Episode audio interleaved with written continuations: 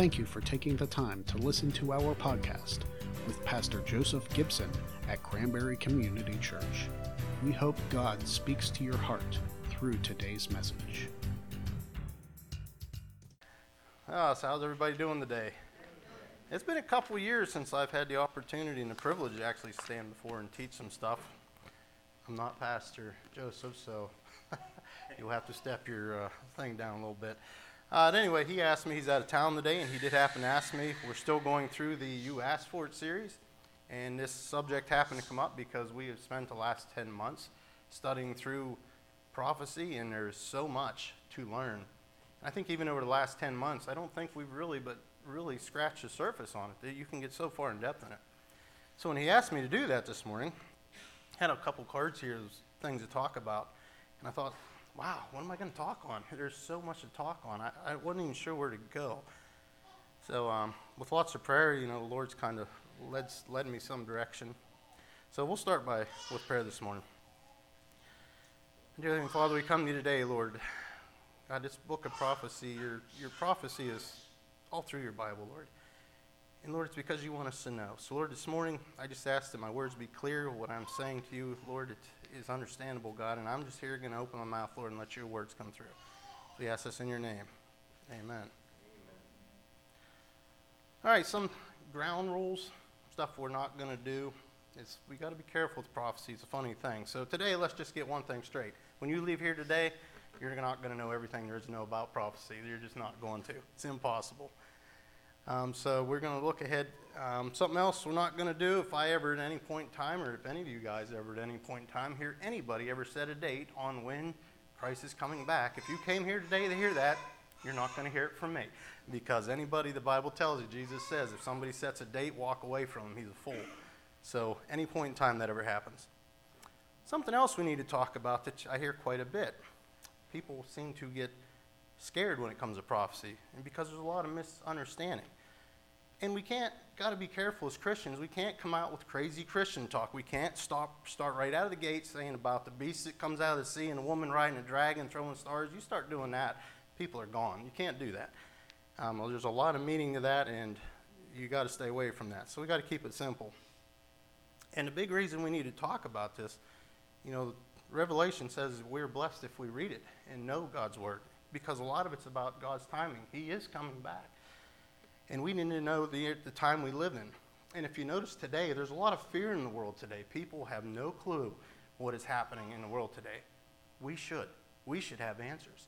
And that's the whole point of studying prophecy. So as we go through this, just keep your minds open.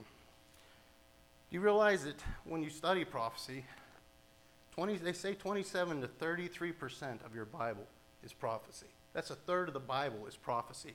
It starts all the way from Genesis and goes clear to Revelation. And a lot of it is about the one thing man fell, God has made a way. And that's what prophecy is about. It's about Christ coming, Christ dying on a cross, Christ coming again to get us. And at the end, he's going to make it new, and it's just an awesome thing when you get into it. So we need to know it. So I thought, where do we start? If you haven't noticed, I'm old school. I don't have a tablet up here. I got paper. so I thought I'm going to look at two things. Uh, I was going to look at church in Israel. So I thought I'd start with something that probably not going to seem very prophetic till the end. And maybe you'll get it halfway through, and if you do, I hope I hear somebody just shout out because it's really awesome. We're going to start off in an area where two thirds of the gospel was actually taught and anybody that's been in our Bible studies know where I'm going to go with this. Two thirds of the gospel was taught in Galilee. I always was thinking it was taught in Israel or Jerusalem. You know, it wasn't. Two thirds of the gospel was taught in Galilee. So, how did Christ teach? He taught with parables. You know, he spoke parables because people understood the culture, and Jesus used earthly stories to and, and attached a heavenly meaning to them so that they understood what he was talking about. Now, that doesn't mean today you and I can't read the scriptures and understand it, but what it does is it adds so much brightness, so much more color to God's word when you understand the culture. And the sad to say part is we don't really truly understand Jewish culture. We just don't.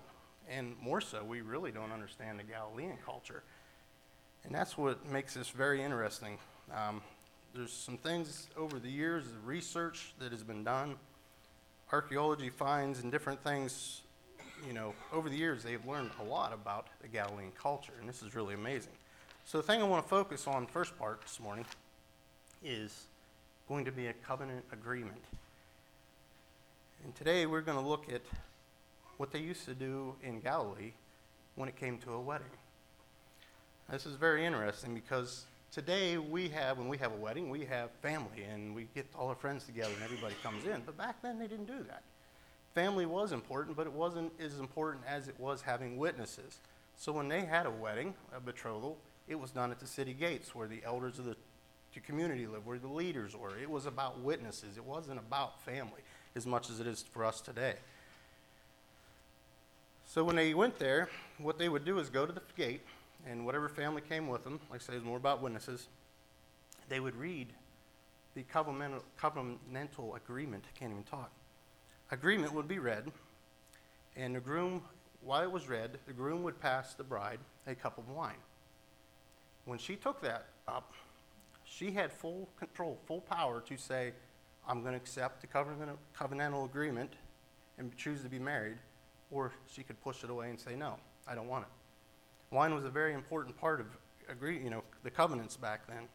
So at that point in time, she had full power. Now, if she took the cup and drank from it, that basically would say that that agreement is, is, is met and they were to be married. And at that point in time, there would be an exchange of money, which was not because they were paying the family or there was an agreement to be signed. It was basically for the groom to give the family to cover the expenses for his future wife. It was to help pay for her to live there. He was supporting his wife at that time. It's, it's amazing. You know, it wasn't about I'm paying the family for the wife. And at this point in time, once that was done, both the bride and the groom would go their separate directions. See, back in the culture back then, when they did that, made that point, the groom would go back home, usually to the father's house, and he would start to add on to the father's house, start to make preparations, start to get things in order. So at some point in time, he would get his bride and they would move in together. At the same time, she would go back to her home and she would start to do things. She would start to prepare for the groom to come. She would start to buy the white linens. You know, you got to think back in that culture. You just didn't go to Walmart. You had to wait for, you know, the caravans to come through to buy stuff. So this took time for them to build, for her to get ready. But the whole time she was getting ready, she was preparing for her groom to come get her. She was to make herself pure, make her, you know. And when she was doing that, you know, there would be this period of time where she would be eagerly anticipating the coming of her groom. And it was an undis, you know, we don't know the amount of time. I'm sure it varied between families. But when it hit that point where they would be, everything was done. When the groom got to that point where everything was built, everything was ready for the, for the uh, ceremony, the seven day ceremony, everything was ready. Did the groom go get his bride? No. No, he did not. They found out now that even when everything was done, there was only one person who told the groom when to go, and that was the father. His father would tell him when he could go get his bride. And that was an amazing discovery that they found that out. Because when you start to, is anybody putting two and two together here? Are you starting, on, are you starting to get this? It's, this is awesome. And I'll, and I'll loop this back around at the end. But only the father would tell the son, go get your bride. You know, as she was waiting. And this is awesome. So that day would come, finally would come. The groom would come get his bride. And when they left, and they're finding out now, this was usually done in the early hours, late at night, early hours of the morning. This is, you know, the Bible talks about like a thief in the night. Comes. Well, in that culture, that's what they did. He would usually start early hours of the morning in the night, and they would come, the groom and his groomsmen would come. They'd be blowing the trumpet, all who were ready to go. They were prepared, they were ready. They would all come out and meet. And this gets really cool here. The groomsmen would bring what they call a litter. Anybody know what a litter is? Basically, is a chair with that they would carry somebody on. You know, they're just four people, and so the bride would sit in a chair, and they would lift her off the ground in, and what they call fly her to the father's house. Isn't that amazing? so when that happened, they would go there, and there would be a seven days of celebration. And I thought that's an amazing thing that when you, when you actually get into the culture of Galilean culture, is how wedding was performed. Now just keep that in the back of your mind. Because I'm going to switch to Israel now. And this is something when we switch, we're going to go back into Daniel's 925. And we go to Daniel's 925. It says this. And I'm going to slow this down. I don't know if she has it on the screen. Awesome. I'm going to slow this down because there's a lot in here and you got to get it all. And I got to get my glasses on because I can't read anymore. it says, No one understand this. From the issuing of the decree, hold on to that word, to the restoration, to restore and rebuild Jerusalem until the anointed one, the ruler, comes. There will be seven sevens and 62 sevens. It will be rebuilt. What will be rebuilt? Jerusalem will be rebuilt. The streets in the trench, but it will be done in times of trouble. After the ruler who, who will come will destroy the city. Oh, sorry, I missed the verse. After the 62 sevens, the anointed one will be cut off and will have nothing. The people of the ruler who will come will destroy the city and the sanctuary. We know that was done in 70 AD. We're going to cover some real time here. The end will come like a flood. And when you actually look at this, when you think about what it says about prophecy in the end times, it says it's like birth pains. Things come faster and harder and fast. Same way with a flood. A flood starts kind of slow, builds, gets faster, gets more, gets keeps coming. So we've already moved through quite a bit of time here. Then will come like a flood. War will continue until the end, and desolation has been decreed. He will confirm a covenant, and when he says he will confirm a covenant, we are talking about the end times, the tribulation period. He is the Antichrist. He will come and confirm a covenant. And when we talk about confirm, confirm in Greek, uh, they use a Greek word kabir, which means to make better. So it's not, he is not going to come and make a new covenant. He's going to come and make whatever covenant is there better, is what that means when he says, many for one seven. And in the middle of seven, he will put an end to sacrifice and offering, which means the temple has to be built by then. And on the wing of the temple, he will set up abomination that causes desolation until the end that is decreed is poured out on him. So when we read through that, well, before I go any further, I need to stop here for a minute because this is one of these things. When I read this point, I thought I got to stop and say something here because we got what we talked about earlier crazy Christian talk when we say things we probably shouldn't say because we're really not sure what we're saying. When we get into the Daniel 9:27 at this point when we are talking about the temple, and on the wing of the temple he will set up an abomination that causes desolation. This is the same thing that's read in chapter 13 of Revelation, verse 6. And at this point is when the abomination of desolation happens, is when the Antichrist sits uh, in the throne and claims to be God. And at that point, he will be demand to be worshipped. This is a total side note bar out of this, but I got to say it. At this point is the mark of the beast. So please, I've heard, I've heard people say it, I've heard people ask, when we get to talking about the vaccine shot of the day is not the mark of the beast. Please, please do not say that to people. Because unfortunately, if you've received a shot, sorry, you're out of luck. You know, that's not how it works. so, so please don't say, if you hear people saying that, please stop them and correct them because that is not correct. The actual mark of the beast does not happen until mid tribulation period. So, on authority of God's word, you can tell people that. Now, on that same note, I'm not saying that they're not using fear in, and you've got entrust the government, that is not starting to take place, that they're not trying to get people to trust the government. Do what we tell you. I'm not saying that's not happening. Anyway, back to our study. So, what do we know? So, we know that the first seven years, 49 years, the city of Jerusalem was rebuilt. Uh, that started with a decree in 444, 444 BC. That decree was made by a Persian king, Artaxerxes, and he gave that to Nehemiah to rebuild Jerusalem. That's the year it happened. And how was he to rebuild that? Anybody made it? was times of trouble. He was to rebuild a city with what? A sword in one hand, while he built the city with his other, you know. So that was built in times of trouble, exactly like it says. Now, I didn't figure this math out, but this is really awesome. You got to stay with me on this. In 44, 444 BC, if you take seven years, the seven sevens, 49 years, the 62 sevens add on to that, comes out to 800 and 483 years. And if you times that by the amount of days, it comes out to 173,880 days.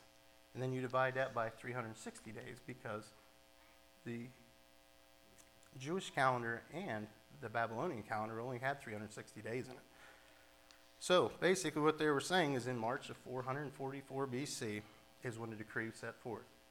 When you track all the way through, that comes the end of the 69 sevens, puts you in about March of the year 33 AD. Anybody know what happened? Anybody know what was going on in March 33 AD?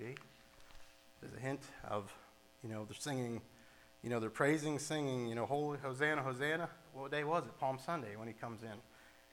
I, I never knew that. I've read the Bible and I have never realized that that was in there. I mean, it's the exact, comes right down to the exact day. That is so awesome.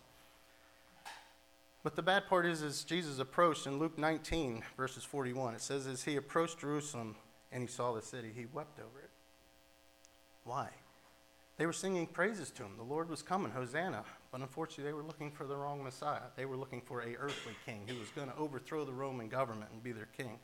That's not why Jesus came. They missed it. They missed it.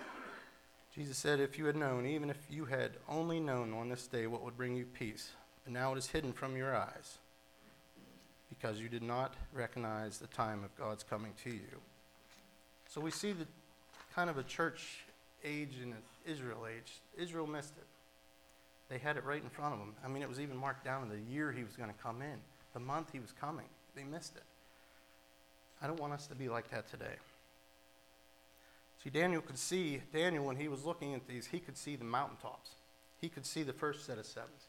He could see the 62 sevens. He can see the 70th seven. But what he couldn't see was the valleys in between. And those valleys in between are come down to what we commonly call, or the Old Testament referred to as the mystery, or the time of the Gentiles, or we like to call it the church age. He couldn't see that valley. They didn't understand it. That's why they called it a mystery in the Old Testament. They could not understand what the church age was. But at some point in time, so you had seven years, seven sevens, 62 sevens, but there's still one set of sevens left. So what happened is when they hit the 69th seven, the prophetic time clock stopped. We still have one set of seven years left. We are in that church age right now. But at some point in time, that clock's got to restart. And we think to ourselves, maybe, boy, it sure be nice to have some insight on that. Well, guess what? We got it. It's right here. The disciples asked Jesus, they said, When will this happen? And what will be the signs of the coming of the end of the age? And this is in Matthew. And Jesus answered him. If we go to Matthew 4, verse, I'm sorry, Matthew 24, verse 4. You know the first thing Jesus said to him? Watch out. Watch out that no one deceives you. Boy, we living in a time of that right now. Boy, deception is rampant right now It says, Watch out that you no one deceives you, for many will come in my name, claiming, I am the Christ, and will deceive many. Let's think about that in a religious context. How many, unfortunately, churches have we seen go the wrong direction? People who've grown up in churches, now the churches are wrong. Is, is there anybody here that is coming here because their church wasn't preaching what they thought was right? Deception, not only in the world, but there's deception in the church. So we got to be stand on God's word on this, and we got to know it. Something else he tells us is you will hear of, hear of wars and rumors of wars. Jesus said, See to it that these things are not alarming. Such things must happen, but the end is still to come. Think about all the years, all the wars that have gone on. Was it World War I that they figured was going to be the war to end all wars? And then World War II, and then the Korean War, and then Vietnam, and Desert Storm. And now there's so many wars we can't even keep track of them anymore things are spiraling up, things are spinning up, things, the birth pains are coming more and more. We're seeing that.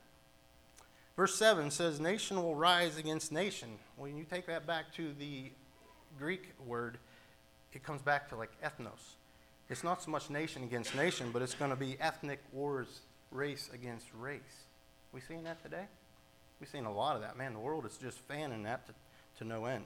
Kingdom will rise against kingdom. When you look at that, when they put that in the Greek word, it's, that's basically politics. Politics will be against politics. Are we not seeing that today? Not only in America, but in Israel and in other places all around the world. Verse 8 says there will be famines and earthquakes in various places. Also, in other parts, the Bible says about having pestilence. Kind of seeing a little bit of that.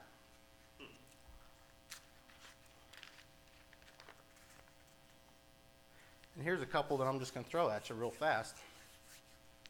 All these things are things that Jesus said we will see as we get to the end. So far, we're seeing a lot of this. And here's a, here's the key for you. A lot of these things have been going on all throughout history. But Jesus said when you see them all happening at the same time. That's, that's the key here. Here's the one. How about a, here's a real watershed moment. How about Israel becoming a nation in 1948? That's huge. That's huge. If you don't believe the Bible, just reading that alone, it, he tells us, can a nation be born in a day? We've seen it. Israel, born in a day. No other nation on earth has ever come back from being gone and come back. That alone is a huge one. This one here gets a little tricky. The Gog and Magog war. I believe there's going to be two because the Bible is pretty specific on who is attacking who and where they're coming from. But the first one we talk about, I'm going to talk about, is the, would be the first Magog war, Gog Magog, but we don't know when that's going to be. We know it's going to be somewhere. We're thinking towards the beginning of the seven year, maybe start. Maybe we don't know yet, but we do know a couple things. We know that it's Rosh, Mesh, I can't hardly pronounce this, Meshi and Tubal. Tubal. We know those today by looking at the geographical map and where they're at. It's Russia, Turkey, and Iran. And it said they will, con- they will come against Israel, basically for the spoils of war, and we know they're going to come there to try to wipe Israel off the face of the earth. And only Sheba and Dedan will be the only ones who will ask, Why are you doing this? That's all they're going to do is ask. Nobody's going to be there to defend Israel except for God Himself. He is the only one, so that when He defends them, nobody, everybody's going to know that it was God Himself. Now, why is this important? Why do I bring this up? Does you all realize in November 2019, Russia, Turkey, and Iran sign an agreement. They are in Syria, right off of Damascus, right where the Bible says they're going to go. And Dedan and Sheba is Saudi Arabia. They've always been enemies. Guess who got a Christmas card last year from Saudi Arabia? Israel.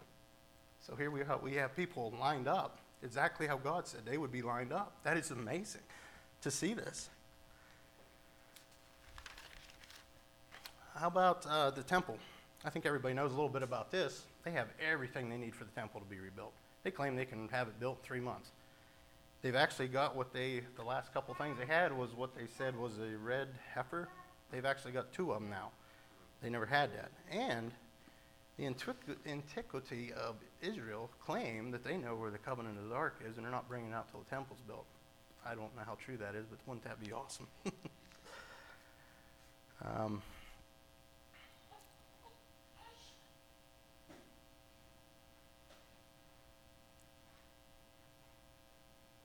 And I lost my place. Oh, here's one for you. Let's just take a look at let's take a look at Syria. Between everybody bombing Syria, Israel's bombing Syria. What do you think everybody's doing in Syria? They're leaving. Where are they going? To other countries. What's happening? They're destabilizing the countries. What's happening in America? We got people coming across the borders. There's just too much is starting to destabilize. We got politicians on left and right. They're so corrupted. People are so disgusted with politicians and so disgusted with world leaders right now you can almost hear people saying it. We need somebody that can fix our problems. They're looking who they're looking for. They're looking for the Antichrist. Everything is starting to come together. Um, how about technology? Have anybody heard about Great Reset? Anybody heard about that? They've been talking about this one for a while. They want to reset the world, everything. Reset world government, reset world peace, reset world, you know, money. Talking about going to digital currency. Um, this is my opinion. I'm going to just go out on a limb here and say this. America is the only one that could really stop this from happening. So, how would you get America to dumb down and get to the point? How would you do it? Dump a bunch of money in, get people don't want to work, companies go out of business, economically crash America. That's just my opinion. I think that's what they're doing. Anyway, something's got to happen to America. It's not in the end times. It's not talked about, and some. This is all going to happen to me. This is in, in my, my eyes, that's what's happening. Uh, here's another watershed moment that I bet you most of us don't even think about. When I say watershed, it's only because it's a huge event. Like like Israel being formed was a huge event. You can't deny that. Another watershed moment, and this comes from Billy Crone, is an excellent pastor that's big into technology. He said, the use of AI technology, which we all use, we all have it on our cell phones. You're all being tracked. You're all being, everything about you is being caught. AI is the only way, the only way that the mark of the beast could ever be accomplished. If it wasn't for AI, you'd have to have 10 million people to watch everybody and everybody's account shut it off. AI will be able to do it all for them. The technology today, that's here today, could do the mark of the beast today. The Bible doesn't talk about technology 20 years from now, 30 years from now. We don't know when the Lord's coming back. We know He's coming back quickly, but the technology today is here. It could be done today. If you think I'm lying to you, check out China. We have our credit scores, we call credit scores. In China, they have social scores. They track everybody with AI. You're either for the government or you're against the government. And you know what happens if you're against the government? You can't go places. You can't buy things. You can't do things. And if they really don't like you, they shut your bank account off. Tell me the technology's not here to do it. They track everybody in China. That's pretty scary to get down to it. When you think about all this stuff, I like Jan Markell from Olive Tree Ministry. She's kind of coined a phrase that says things aren't falling apart, they're falling in place. Everything's starting to come together. And this is exciting for us as Christians. We should know this because we should be sitting back now looking at everything happening in the world and, and understand hey, man, the Lord's coming back. We're getting really close. We don't know when, but we know it's getting closer. So, to switch into the third thing I want to talk about. That night, Jesus was in the upper room, and he was telling his disciples, if you remember this, with his cup of wine, he said to them, This is a cup of the new covenant in my blood. And later on that night, he talked about, If I go to prepare a place for you, I will come back, and I will take you to be with me, that where I am, you may be also.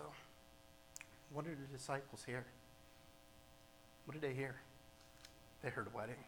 They knew exactly what he was talking about. They knew that if he was going to go away, he was going to go build a place for them, and he was going to come back and get them and take them back to be with him.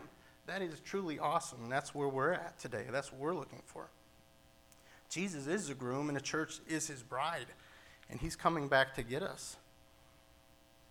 So that cup is placed in your hand, in my hand, that cup of wine.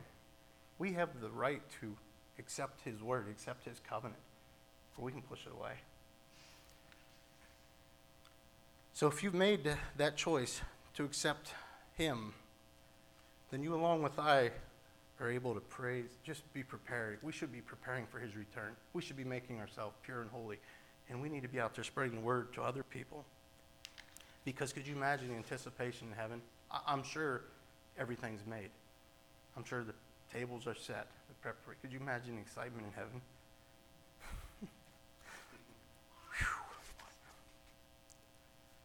So Jesus said, when you see all these things begin to happen, look up, because your redemption is drawing near. And I skipped a page here somewhere. Renee, if you would like to, come up there. Yeah, he tells us to look up. And as Renee leads us on this, I want everybody to take a moment and uh, examine your own hearts where you're at we see through God's word that the time is close. We're, we're closer now than we've ever been. I mean, John said back in, in the book of John, he said they were in the last hours. We're in the last minutes or seconds. There's so much happening, and it's kind of, in a way, can be fearful. But in a way, it it shouldn't be fearful. Bad times are probably going to befall us, and that's okay. We'll be closer to the Lord than we've ever been. So she leads us in the last song here. We'll take our time. I want you to examine your hearts where you're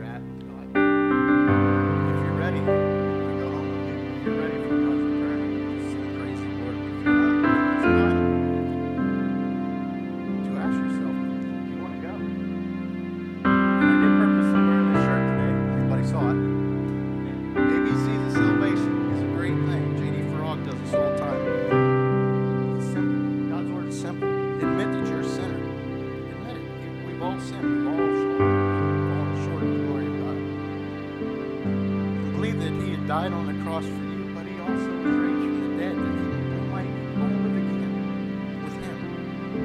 You confess with your mouth